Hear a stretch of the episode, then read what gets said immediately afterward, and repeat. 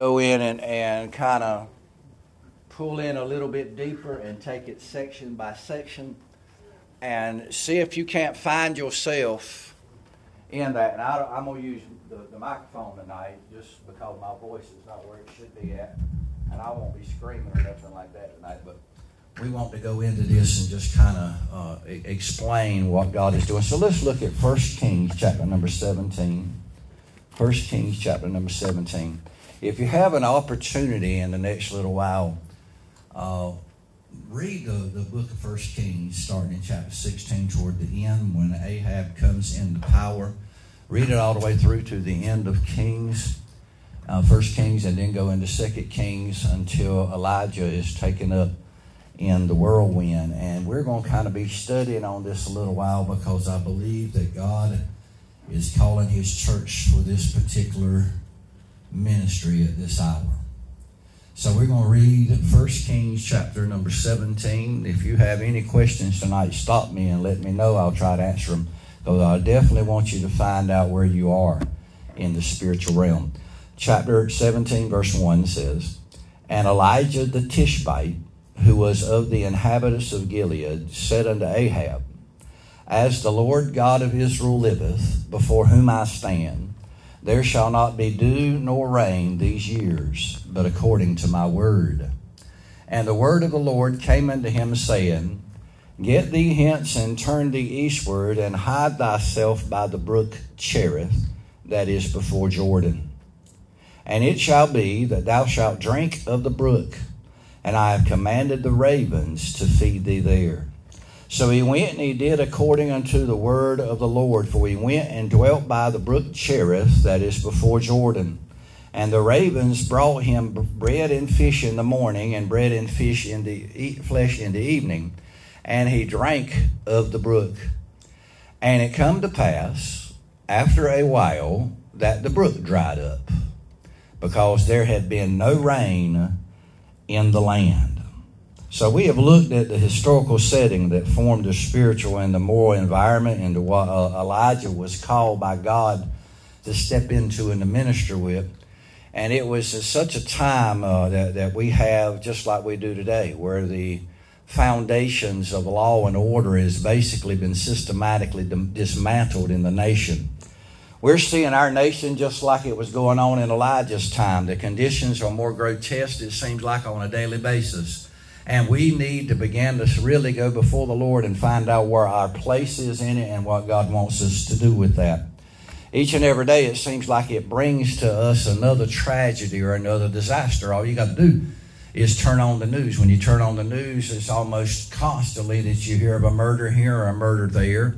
You hear about a serial killer being caught. You hear about mass killings or there's been some corporate fraud going on or there's some things going on in the political arena. It seems like all is going crazy. And if you really want to, to see that there is evidence of a moral and a spiritual breakdown, all it takes for you to do is just listen or read the newspaper or go online and pull up the headlines, and you'll see very quickly that the breakdown of moral society, the breakdown of spiritual society here in our world is beginning to come and come faster than we can ever could even imagine in our life to the point to where we are actually having the Christian heritage being rejected. Nobody here in America that's, that's pushing this gospel of, of hell is even want to acknowledge that our founding fathers were Christians. And a lot of them don't even want to acknowledge the fact that most of our families, when we come over uh, from Europe, we came over here as, as slaves, religious slaves, because they were trying to get us out of the country and hoping that we would die before we got over here. So it's really important that we began to, to kind of bring back together and lay it parallel to parallel what's going on with Elijah in his time and what's going on uh, with us right now. So, like Elijah, we have been living in a time that's really tough. But on top of all that, you've been called by God in this time to serve God and minister in such a time as this. You've been called to go forward and to stand for the glory of Almighty God and stand for the right things that God would want you to do. So here we pick up where Elijah has came and appeared now, and he appeared before the king, and his appearance was sudden. I want you to understand that what God is about to do is going to happen suddenly. You might want to write that down and put it in your notes. His appearance was actually dramatic and it was sudden. And the message that he preached was really short and it was to the point. He didn't go around his elbow to get to his thumb. He didn't think about anybody's feelings when he stood forth to do what God wanted him to do. He kind of stood before the most powerful fella in the land and he leveled with Ahab and he laid it all on the line. In other words, he told him the truth. I believe today that the world is out there searching for the truth. Can you say amen? And I believe that we are the ones that has the absolute truth with that. This man, Elijah, was a man of courage. And if you're going to do what God wants you to do in the last days, you're going to have to have some courage. So you're either going to have to woman up or man up because it's not going to be an easy task. On top of that, you're going to have to have some faith with God. Amen on top of that, you got to be like Elijah. You got to be a man or a woman of prayer. So as we go through this, I want you to start looking at yourself, do a self study of yourself, see if you need God to give you the courage that you need to be able to stand up to some folks, stand up to the schoolhouse, stand up to the politicians, stand up to even people in your family whether you need to have your faith increased by God, whether you need to hear more of the Word of God, you need to study the Word more and hear preachers preach more so that you can have more faith, and whether or not you need to pray more. How many would agree that the church really needs to pray a whole lot more than what we've been praying? Amen. On top of all of that, you got to be available for the Lord to use you. There's a lot of people that are uh, uh, Christians that are anointed, they are gifted, and they have the talents and the ability to do what God wants them to do, but they're not available right now. A lot of them are just like the 7,000 prophets that were hid in the cave, the 100 that Obadiah hid in the cave. They see what's going on and they want to get out of the situation. They don't want to go in and stir the pot in any kind of way. So you have to be a man or a woman of courage you got to have a, man, a faith in and a steadfast faith in not yourself, but in the God that you serve. Amen. And you got to be a man or a woman of prayer so that you know the God that you serve. And you got to be willing and available to do what God wants you to do. Amen. Boy, if we could get that right there in the church, we'd be happy with it. Amen. We've got to be willing to level with people and tell them the truth. One thing that people say about me is, hey man, he don't hold no punches. He'll tell you exactly how it is. And a lot of times when you tell me the truth exactly how it is, I don't like it too good myself either. So what's good for the goose is good for the gander. Amen? Mm.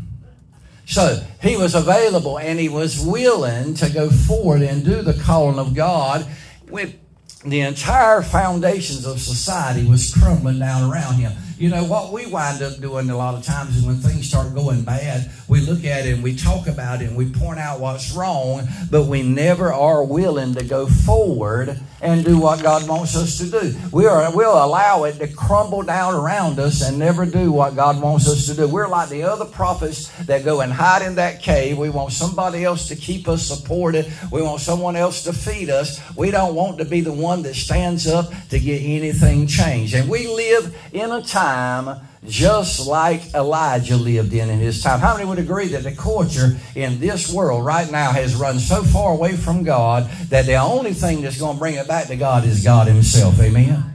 We have turned away from the attributes of God. We do not want to hear God's word in general. The politics don't want to have God in it. Nobody wants to mention Christianity in nothing anymore. The school system don't want to teach it anymore. No one wants to go forth and stand forth for the attributes of God. If they stand for any attribute, they'll stand for the fact that God is a God of love and mercy, but He's not a God of judgment. They won't stand for that. So we've turned away 100%. The United States of America has turned 180 degrees away from the attributes of God, and slowly and surely the Word of God is being taken out not only of the institutions in the world, but it's been taken out of our own family and our own daily life. And we need to get back there. Amen.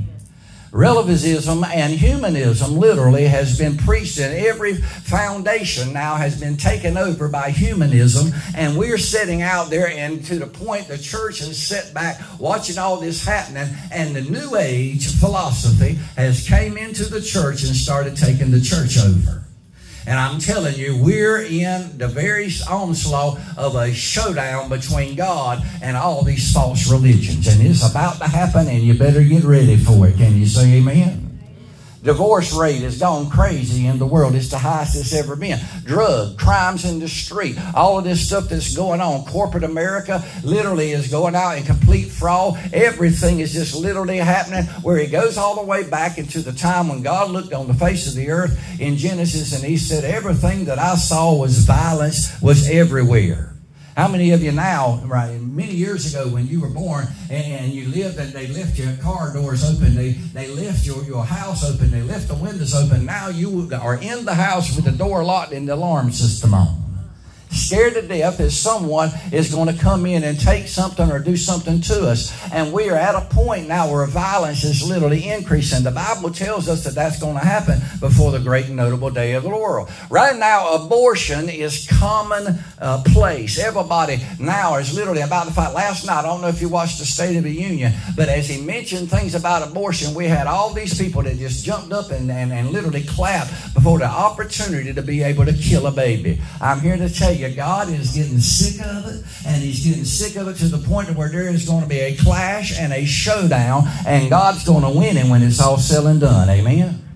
Now, I want to share with you the church is not a militant church, the church is an overcoming, triumphant church. But we have a militant gay movement that is moving on the church to try to destroy the church. And it is time for the church to stand on the victory and the law and the commands and the morality of Jesus Christ Himself. Amen. The accord is getting stronger every day while New Age is coming into our worship services. And it's going to be uh, one thing that's going to have to happen, and it is our reaction that is going to be paramount. If we continually sit back and let all this happen, then the, the spirit and the power of Elijah is going to be squashed by the enemy, and we're going to lose this nation and we're going to lose the generation behind us. But if we'll react in the right way and we'll begin to get concerned for the glory of God, we get concerned for morality, we get concerned for our church, we get concerned for our nation, we get concerned for our family, we get concerned for our own self and the morality that there is out in the world today, and we make a decision that we're not going to go in the cave and we ain't going to hide no longer, that we're coming out in the power of Almighty God. God is going to place the anointing that He placed on Elijah and on John the Baptist and on Moses on his church for one last time, and God is going to straighten up his church. Can the church say amen? So, we are full, the church is full of excuses of why we can't do this. I'm sure as you sit down and you talk with people and how everything is going in life, they'll tell you, well, you know, it's bad and it's really bad and it makes me sick to my stomach and all this stuff. But what can we do about it? We're only just a small group or we're just one person. What can we do about it? The first message I preached on this was, hey, you can do something about it. So tell your neighbor here tonight, say, you can do something about this. And the more of us get together in one accord and in unity against this thing, we pray against it, we study against it, we pray for the same thing. God said, when two are touched and agreed on any one thing, it shall be done in the name of Jesus Christ. So we're not standing here asking God to do something extraordinary. We're just asking God to come in and, and, and fight the battle for us so that we can go forward for Him to use us in the power of God. Amen. But in order for us to do that, we have got to become kind of like Elijah. So you've got to start developing the heart and the spirit and the desire of Elijah. And I've already read to you Elijah and how he began to appear. But turn with me real quick. Keep your finger there in James. Uh, I'm sorry, in in First Kings chapter number 17. But I want you to go over to James chapter number five. James chapter five. I want you to see something about Elijah that's very important.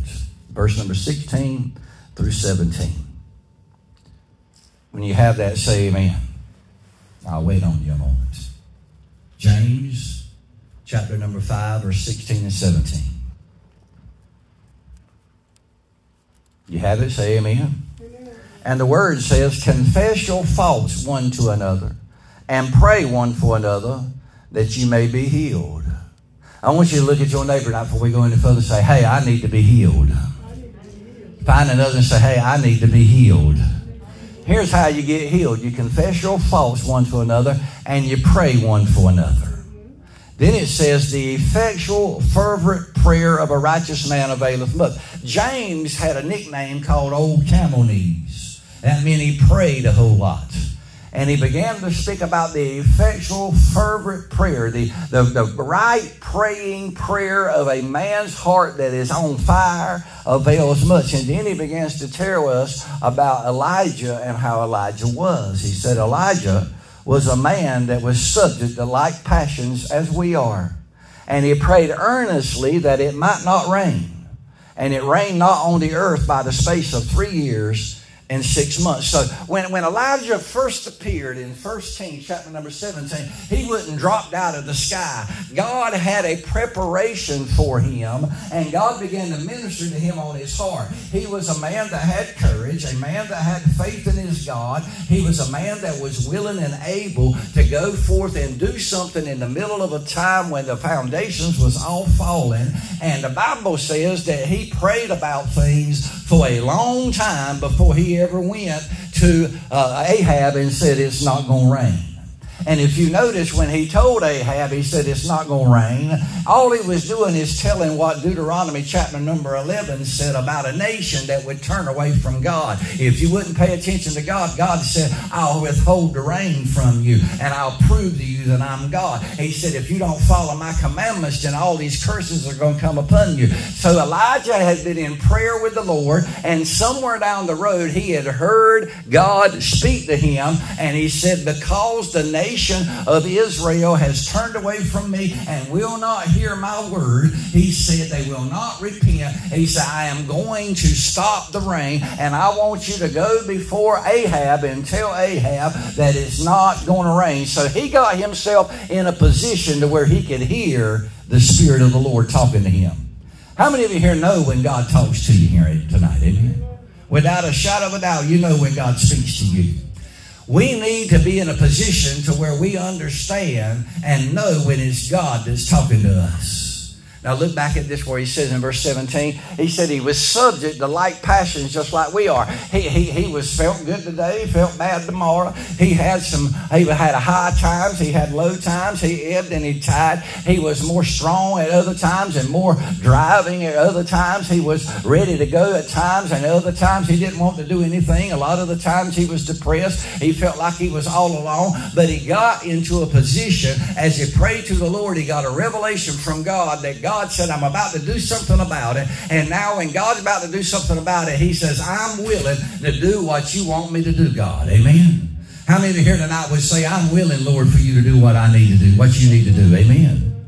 So he said that he prayed earnestly that it might not rain. And it rained not on the earth by the space of three years and six months. And he prayed again, and the heaven gave rain, and the earth brought forth her fruits.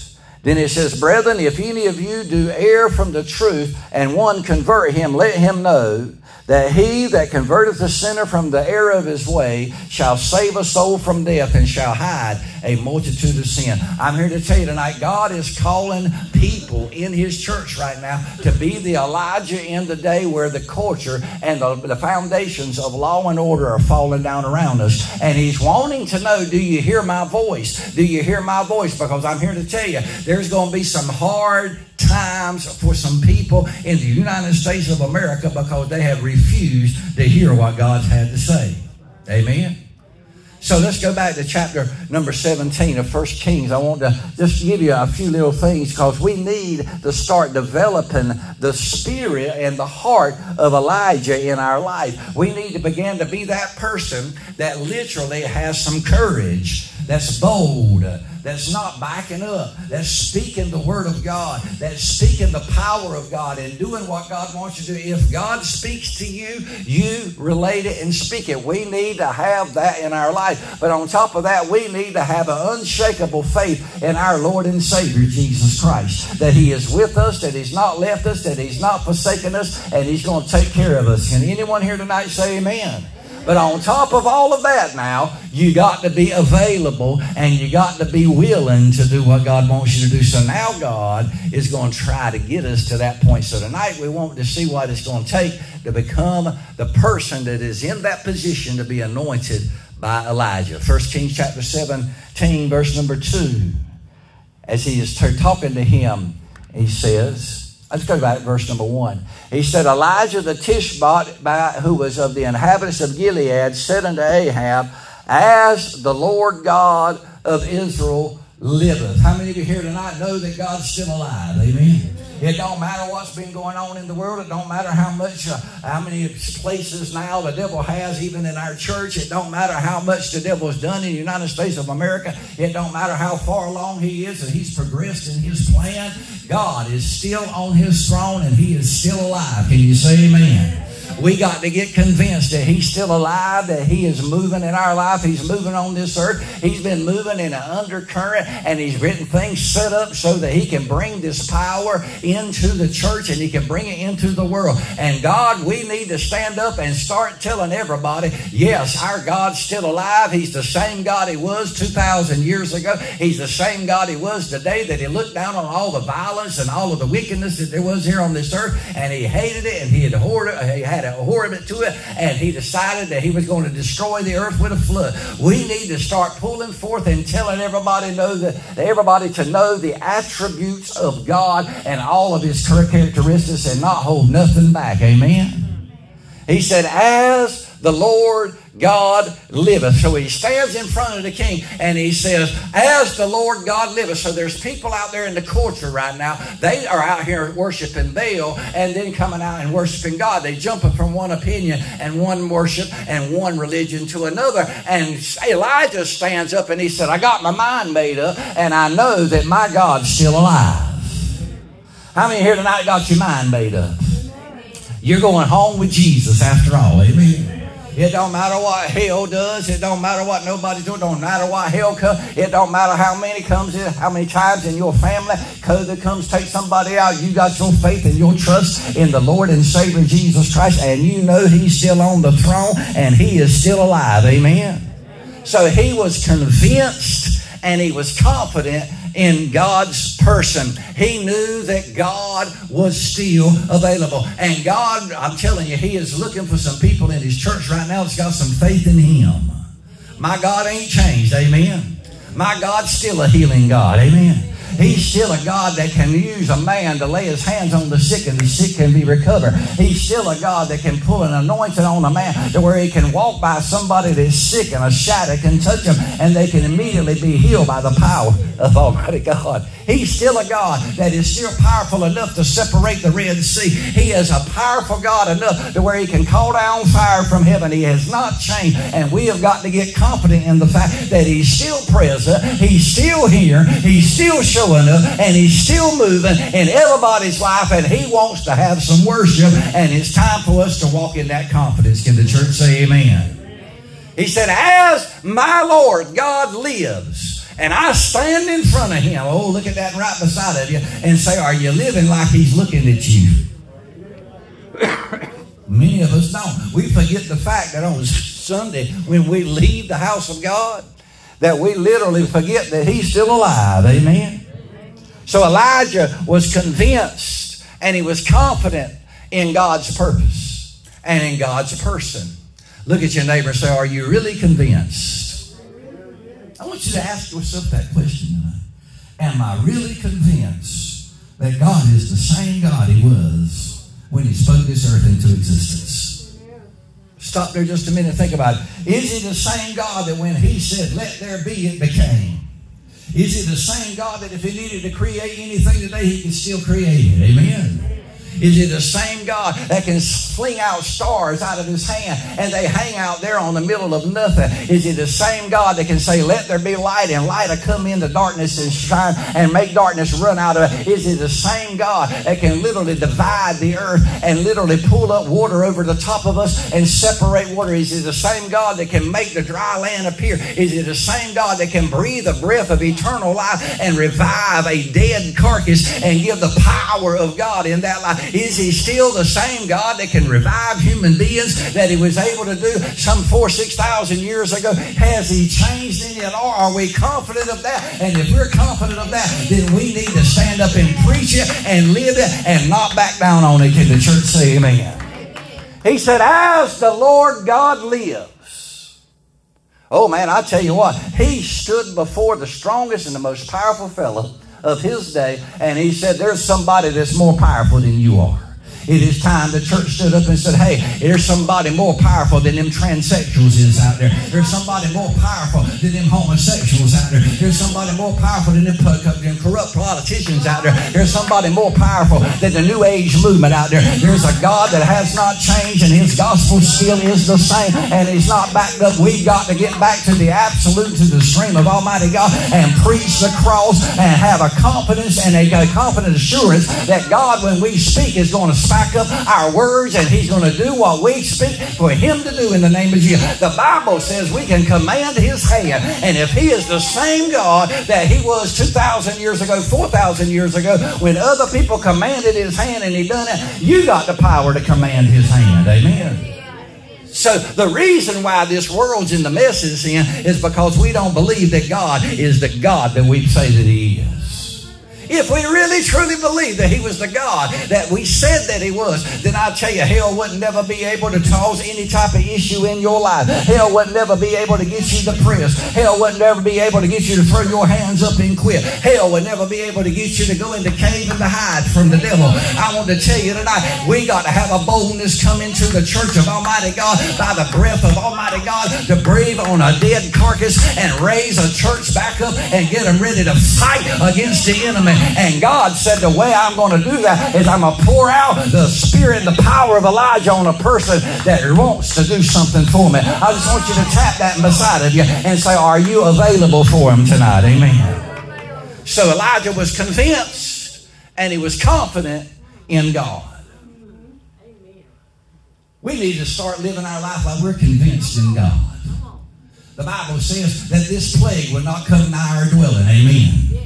The Bible says that we are more than a conqueror and that we are not defeated. The Bible tells us that we are God's masterpiece. The Bible tells us that we are prosperous. The Bible tells us that we have the power to heal people. The Bible tells us we got the power to look a devil in the eye and cast him out and to send him to the dry place. God said that we've got the power to rise up and live and walk in the Spirit of God away from the flesh. And it's time for the church to start getting back to the holiness and the courage and the faith and the willingness to allow God to use us. Amen.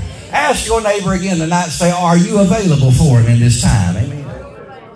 So, number one, he was convinced and he was confident of God. Number two, Elijah was cognizant of God's presence and he was committed as God's representative because he said, As the Lord liveth, before whom I stand. He was confident that God was still present and he was still in the nation. Although nobody didn't pay attention to him, he knew God was still God and he was still around. Amen.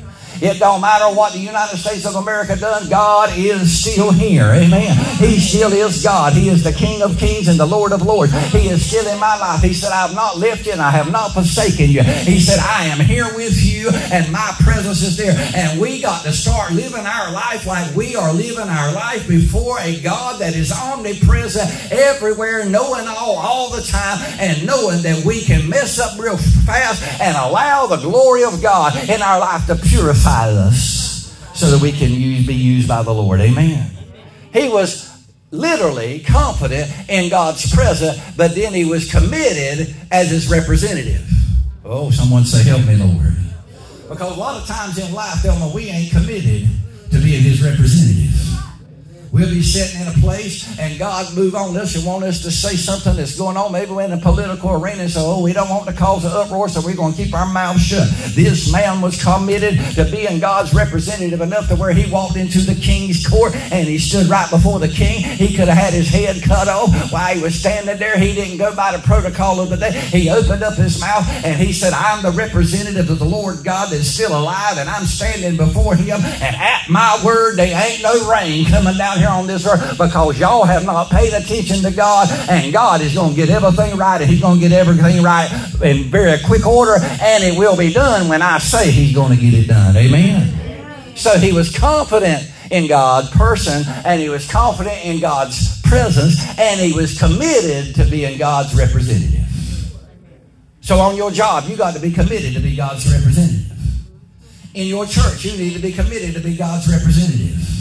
You need to represent God. The word represent God means you do what God would have done. Amen. Oh, everybody needs to throw their hand up and say, Lord, help me in that. Amen. The third thing that we can find out about Elijah is Elijah was confident in God's promises. Amen. God had told him, said, You go stand before Elijah and you tell Elijah that there ain't going to be no rain until you say it's going to rain. And he was confident, uh, confident enough to stand up there in front of the whole nation and every government institution that there was and say, This is what thus saith God. We've got to be confident when God says something that is coming to pass. Amen. We got to stand up and quit acting like that the devil's whipped us because God said, When you gave your heart to the Lord, your whole family's going to get saved. And you need to start living living like that. Amen. God said, when I healed you, I healed you from the top of your head to your sole of your feet through the stripes of your Lord and Savior Jesus Christ. And we need to start living like that. Can somebody in here say amen? Elijah was confident in all of God's promises. Amen. I, I want to challenge you. Go before the Lord and say, Lord, start showing me your promises in Scripture. The more you see God's promises, the more you're going to see that God is, uh, is evident and He's moving and He's moving in your life on a daily basis. God said, I am a God that my promises are yes and amen. And I'm here to tell you, God has promised this church that He's going to move in this church. He's going to use this church and He's going to use every one of y'all. And I am confident in my God that when He says something, He's going to do it and He's going to do it regardless of what anybody says. It don't matter what it looks like out here. It's what God said, and I'm confident, and I'm a preacher because God said there's not going to be any rain for these three years until I speak it, said Elijah. And he was confident enough to stand before the king and say, This is what thus saith Almighty God. Amen. So here we have a man that is confident in his God. He's got the courage to stand before the king he has the faith to stand up and hear the word of God. He's willing God to use him. He's confident that God is with him. He's confident that God is still alive and he's the same God that he was. He's confident that if the law of God was this way 10 years ago, the law of God is the same way it is today. And he stood up and he said, The Bible says, because y'all living the way you're living, that there's not going to be any rain until I say it's going to rain. And when I say it's going to rain, that's when it's going to rain. I'm sure people laughed him to scorn and they laughed him out of the king's court. But he dropped the message and he done it real quick and he was confident when he walked out that God had got his message across. Some of y'all, God's got you where you're at just because he needs you to drop a message real quick. There's some atheists that some of you working with you need to drop a message with. Amen. There's some people that you talk with and you go around that God just wants you to drop a message every now and again. God just wants you to drop a message in those people's heart. So start dropping the message. And when you do, be confident that when you drop it, God's going to nurse that thing and make sure it's going to come to pass. Amen. Then, after he dropped the message, God said, Now go hide yourself. Turn that neighbor right beside you and say, Have you been in hiding? Not a bad thing at that point to be in hiding. You've already been confident in your God, you've already been confident and you've been committed to being His representative. You're confident that God is present, He's working on it. You got the faith in God, you got the courage to say what you need to say. You're confident and you have faith in His promises and you have delivered the message. And now that you delivered the message, God said, get away from it. Mm. Now that's the scary part because sometimes in life, when we deliver a message, we want to go in there and put our hands in it and try to make God do something by our own effort. But God said, when you drop the message, leave it in my hands and let me do it. Amen. So sometimes as we go to the altar of the Lord and we can drop the message in those people's heart, we got to take our hands off of it. Some of us here tonight need to raise our hand and say, Lord, let me take my, my hands off of my family. Let me take my hands off of my job. Lord, let me take my hands off of the other atheists that I'm working with. Lord, let me take my hands off of my grandchildren. I'm giving them 100% to you. And Lord, I'm just going to go in hiding. I'm going to stay hid until it's time for me to make another presence, another appearance. And when I do, Lord, I'm going to get right with with you. If it takes one year, two year, three year, I'm going to wait on it because I'm confident and I know that you got it worked out for me. Amen. Oh, I'm preaching pretty good tonight. Is that all right? So God sends everybody, sends him to Cherith. Write this down in your notes. Cherith is a cutting place. The word literally means a separation, but it also means a divorce. Anybody here ever any, eh, eh, in your life at any time ever divorced anything? Have you divorced anything? Have you ever had anybody divorce you? You can divorce people without a written agreement too, amen. God took him and said, All right, now you delivered the message. Now I want you to get out of this stuff, and I want you to go over here in hiding, and now I'm going to separate you and I'm going to divorce you. In other words, my instrument of my word, hear me now, my instrument of my word, I'm removing from the people so they'll be aching to hear what thus saith God. Comes a time, Betty, in your life that you preached enough. Comes a time, Janice, that you don't need to say no more. You just need to hush and, and, and, make them feel like that they literally surprised when they do something other wrong and mama just walks out the room. Don't say anything about it. You preach to that child too much. Now you preach way more than you've ever should. And now God says, all right, now I'm going to divorce myself from it and I'm going to divorce you from it. I'm taking you out of it. Now believe in me to handle what you have you've delivered. Amen. So now God said, I'm going to take you and I'm going to put you in a situation where I'm going to divorce you and I'm divorcing myself from them and I'm going to cause them to go out there in their life and live their life without me. Oh, now that's a dangerous thing. If you really want your children saved, it's hard sometimes because you reach a point in your life where you got to give them all to God and you got to stop away from it and you got to say, okay, God, it's all on you. I ain't getting in it no more.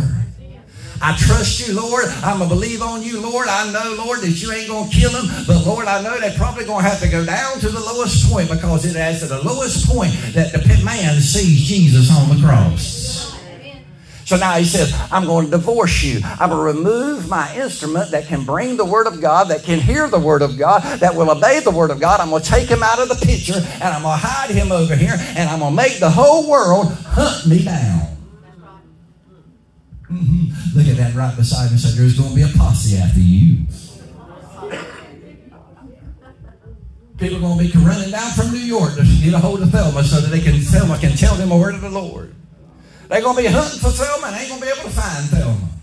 They're going to be hunting for a word of God and ain't going to be able to find it because God's going to get his message across. You've already delivered that message. You said, Lord, why in the world ain't it happening? It's because God's got you at a Cherith experience. God is trying to teach you how to live it alone and let God separate you from it, divorce you from it, so that that person can live in a divorced state from God and they don't hear the word of God. And when all hell breaks loose in their life, they'll be out there searching for God and it takes a little bit of time for them to finally be broken down in the heart enough to accept that. And God said, Leave it alone and let me take care of you in Cherith. And you got to have enough of faith in God not to put your hands back in it. Amen. Am I helping anybody tonight? If I'm helping you, do, do your hand like this. Oh, so get ready. Here comes a posse after you. Amen. Here comes your children after you. Your grandchildren are going to come after you. And when they show up sometime, don't fall for the prey that they, while they're out there looking for you and trying to find you, that that might be the time you need to say something. You better wait until you hear the word of God say, now you need to go talk to them. Because there's going to be a lot of false premises that come up to you. I'm sure as Ahab and Obadiah was out there looking for Elijah, they went by him. I don't know how many times. I want to tell you, uh, he, had lined up over in Zarephath in that three and a half year period of time, and he was right down the street from Jezebel's father. And I'm sure that Jezebel and Ahab went to see Jezebel's father. Every now and occasion, they were very rich. They could have went over there. They could have saw uh, Elijah anytime, but they went right by him every time. And I'm sure that in that widow's home that Elijah sat there and watched the queen's court go by the house and go to see Ethbaal and go back home. And God literally allowed that to happen. But God was telling Elijah, it ain't time yet, it ain't time yet, it ain't time yet. You wait till I speak to you. So there's going to be some false premises that you're going to get that they're ready and they're ready and they're ready. But you wait until God's word comes to you. Amen. That's some good word right there. Y'all need to receive that. Amen. So now here, Elijah's being divorced from the world. And while he's here at Cherith, God's going to put him to a test. Hmm. Get him ready for Mount Carmel. So turn to that right beside it and say, You got to pass these tests. Some of you are going to find yourself that you've been here a while and you've been taking these tests. But God put Elijah through some tests at, at the brook of Cherith. The first thing that he tested him on was God's guidance. In verse, verse number two, he said, The word of the Lord came to him, saying, Get from here, get thee hence, and turn eastward and hide yourself by the brook Cherith. That's before Jordan. We got to recognize that we need God's guidance. We can't do anything in this culture without God guiding and leading and guiding us to do it. Amen. God was literally removing his instrument of the word from Israel. And he was doing it while he was divorcing Israel. And he was divorcing the world from Elijah. Just like in Amos chapter number 8, verse 11 through 14, he said there was going to be a famine of the Word of God. Listen to me, church, and listen to me real good. This is prophetic. There's some people that you've been praying for in your life. They've been on your prayer list for a long time. You've been praying for their salvation, and you dropped the message. And God is saying there's got to come a famine of the Word of God in their life before they come finding and seeking out the Word of God. So we've got to learn to allow God to cut us away from that. God was chiseling uh, Elijah's character, and what God has been doing is He's been cutting on your character. He's been trying to let you know, hey, you need me to lead, guide you, and direct you in your next move in this matter. Amen. And that is a test that every child of God will have to go through. Amen. The second thing is the mystery of God's guidance. Because when God starts guiding you, He don't tell you where you're going all the time. Amen. God tells you where to go a step at a time. Here a little, there a little, line upon line, precept upon precept. He gives you a little bit at a time. He says, All right, I want you to go to Bladenboro, but he don't tell you what you need to do while you're in Bladenboro. And then uh, after a while, he says, All right, while you're there in Bladenboro, now I want you to go over here to Village Oaks. And while you're there in Village Oaks, he says, Now I want you to go to this apartment building. And then you get to that apartment building, he says, I want you to go to the third apartment over here. And he says, When you get to the door of that third apartment, I want you to find that nine nine year old child in there. God gives you His guidance and His leadership one step at the time to see if you will obey Him. I'm helping somebody if you'll listen to me. God is not going to tell you everything He's going to do with you. He's going to use you and He's going to look at you and He wants to see that you got faith in Him because faith pleases Him. And when you take a step in faith, obeying Him on one step, God will lead you to the second step. Amen. So don't leave on your journey thinking that you're going to have it all mapped out and you're going to have the picnic basket ready to go and you're going to show up at a place at 6 o'clock in the afternoon and it's all going to be over with. No, God is going to lead you step by step and He's going to do it and carry you from one step to the other just to see if you got enough of faith in Him to believe that He is the God that He says He is, that He's still present, and that He wants you to be His representative in this world. Amen. Gosh, I'm preaching pretty good. Amen. So God said, I'm going to test you in the mystery of my guidance. I'm going to let you live several days without knowing what I'm going to do. I'm sure as Elijah stood up and started preaching or started every day after he gave this message, I'm sure every day he got up, he said, Lord, is this today that I go back and stand and is it going to rain? I'm sure he prayed every day, every day, every day. Lord, is this today? Lord, is this today? Lord, is this today? Why is it that God's that way? Well, Jesus explained it to us in the model prayer. He said, Give us this day our daily bread. We can't be praying about stuff many, many moons down the road unless we can receive what God's got for us today. You got to learn how to let God feed you on a daily basis. And God is going to test you on His mysterious guidance in your life to see if you would believe Him regardless of what He tells you to do. It'd be kind of wild. Now, I ain't going to say God's going to tell you to do this, but let's say Betty was in Walmart and all of a sudden God spoke to her and said, Now, I want you to go in the men's bathroom over there, which I don't think God would do that, but let's just say He did. If, God, if she really truly believed in God, she would not doubt, Well, I don't believe that I need to be in that bathroom. She would go ahead over there and do what God told her to do. Amen. Sometimes God will tell you to do some crazy stuff. Amen. The third test that you're going to find is that the plan of God is extremely perplexed. He's not going to tell you everything that He's up to all the time. My God is not a God of detail. Not to you. He's a God of detail out there as He works, but when He goes to minister to you, He is not going to tell you everything that He's going to do. So He's going to test you on the details. Someone say amen. Matter of fact, what He's going to tell you is the plan literally don't make sense. How in the world are you going to be a catalyst for revival with five people? How in the world are you going to be able to build this monstrosity of a church with three people paying tithe? How in the world are you going to be able to do that? But he told him, he said, Now I want you to go in here, and here's my plan. I want you to go and deliver this message. Now I want you to go and hide yourself in Cherith, and I don't want you to preach, although I called you to preach. Yep. Anybody ever had God tell you to shut up? So he told him, he said, i have called you to preach and be my prophet, but I'm going to hide you for three and a half years, and you're only going to be able to minister to two people in that three and a half year period of time. Hmm. So God's plan sometimes seems like it ain't going to make no sense. It's just right crazy. When you really look at it, it looks like it ain't going nowhere. Amen? Am I helping anybody? Then we have a test of God's promise and his supply. Now, I want to really talk to you on this. How many believe that when God promises something, he's going to do it?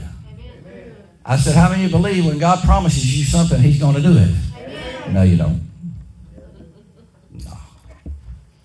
No. We say we do, and we probably do in notion, but our actions prove completely 100% different. Amen. I'll say it myself because uh, Chip's guilty of it too. God promised you that he'll take care of you. He said, I'll never leave you. I'll never forsake you. He said, You'll never see the righteous or his seed begging bread. Oh, Lord. Am I helping anybody already? And God said, I'm going to supply your need according to my riches and glory. Then why is it that we're going out there trying to supply our own needs?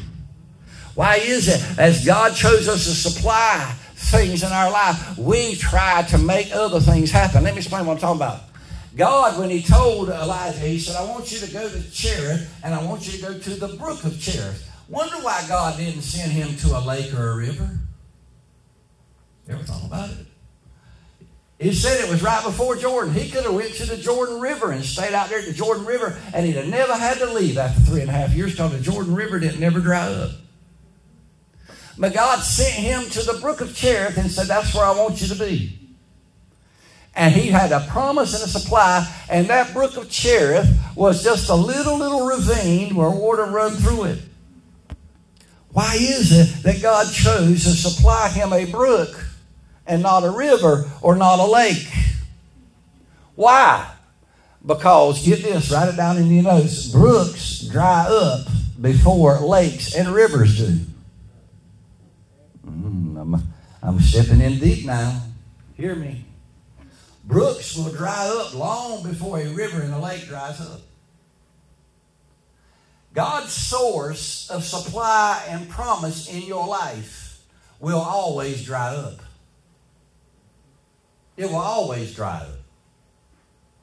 Because God wants to keep you to the point to where you are wholly 100% dependent on Him, believing in His guidance and believing in His promises. Now, He provided him water by that brook in a natural way, but He also provided him food in a supernatural way. So God's source is always natural and it's always supernatural, but they both will dry up. And what's going on in the church is that we got this song, let's say, that was our source of our movement and our anointing that we had 10 years ago, and we still singing that one song over and over and over again, trying to get God back to do something that He done 20 years ago. Help me, Lord. Everybody's hushing on me now. But it's the truth, ain't it? Lord, I, I, had this breakthrough and I read Psalm 91 a hundred times in, in my and I'm gonna read it a hundred times today, and Lord, you're gonna bring me that breakthrough. Sometimes God will dry up that thing. Smile over here. Y'all bother me sometimes. Don't smile. So God will put you in a place where He's going to supply your need, but that's going to dry up. And when it dries up, let me explain something to you. How many of you would keep trying to get water out of a well if you knew it was drawn, dried up? Would anybody be out there still trying to prime a water pump when you know there ain't no water in the ground? Well, then why do we do that spiritually? We still do it. So, so we really don't have a lot of faith in God's promises. We don't have a lot of faith in what God says that He's going to do. We don't have a lot of faith in His supply. Because what God wants to do is when it dries up, hmm, He wants you to move. Now, notice this. Elijah wasn't sitting out there at that, that brook for a year, let's say, and going out there, and all of a sudden one day they want no water. You know what was going on? Darlene, every day he was getting up, and he was walking out there, and he was sticking his measuring rod in and he was saying, hmm, it's an inch lower today than it was yesterday. Then on Friday, he'd go out and he'd measure, and say, hmm, it's a half inch lower than it was three days ago. Then another day, he'd go, hmm, there's another half inch lower. And as time was going on, the brook was slowly drying up. Now, now, now, I watch people in the church, James, when God starts drying up a place that He's been giving them their supply and their promises with, they start going berserk. Someone say amen. It's the truth. Amen start going berserk. Oh, oh, my Lord, that laying off at the job. I, don't know what, what I'm going to do I ain't got no job. Well, he don't pay no unemployment, so I ain't to have no unemployment. I ain't to be able to have no job, and it's dried up. God allowed that brook to dry up to build Elijah's faith. Because he didn't just walk out there in one day and the water was gone. It dried up over a period of time. He said, after it came to pass, after a while. So God let some time pass to check on some things to prepare you to where He can get your character right so that He can use you in the next phase of His plan. So this situation that you've been going through, I hope this is helping somebody. These things that you've been going through, God's been chiseling on your character so you will have faith in Him, even though you see and things dry up right before your eyes. It's hard sometimes when you got 150 people on the roll of the church and they come in over a period of a whole year and you count 150 when you on the phone, oh yeah, that's my church, and then you open up the church and 12 people come, it's hard to still stand there and watch things dry up and still believe that God's got something for you. But I got news for you. I got the faith and belief that God's still the God He said He was when He spoke and said what He was going to speak, and I believe that He's got His promise and He's going to supply and do exactly what He wants to do. And all I can pray is, Lord, when you're ready for me to move, let me have enough of faith to move with you. Amen. Mm. I hope I'm helping some people tonight. Amen. So he gave him a supernatural source, he gave him a natural source. And then in verse 5 and 6, he tested his obedience. This was one of the biggest tests of all. He said, All right, Elijah, you've been hiding. He said, I want you to go to Jezebel's hometown. I've commanded a widow there to take care of you. He had already stood uh, before Ahab. He knew that all of Israel was looking for him. He knew exactly what was going on. And God took and said, I'm sending you right in the pit of hell. You're going to be right at the throne of Jezebel's daddy. And I'm sending you there. And while you're there, I'm going to protect you and a widow woman is going to minister into you, and I want to see if you're going to be obedient to it. The brook began to dry up, and it dried up because what command, God commanded you as your source in your life will always dry up. Drying up is a process. It takes a little bit of time. It don't just happen overnight. What Elijah didn't realize let me explain that. What Elijah realized that we don't realize is that while he was there on the brook of Cherith, the ravens was coming feeding him. The water was dried up. God was answering his prayer. You see, well, there's times we go and we ask God to do something for us. And God begins to do it, and we get excited about it. And then things start happening to us to cause us pain. And the source that God has given us the blessing starts to dry up. Y'all with me tonight? And God speaks again. And all of this was happening because Elijah prayed that God would save Israel. And Elijah prayed according to James that it wouldn't rain until he said it was going to rain. Turn to your neighbor, look at him, tonight, so I put it in my own words. Look at him tonight and say, What you've been going through is because you prayed for it.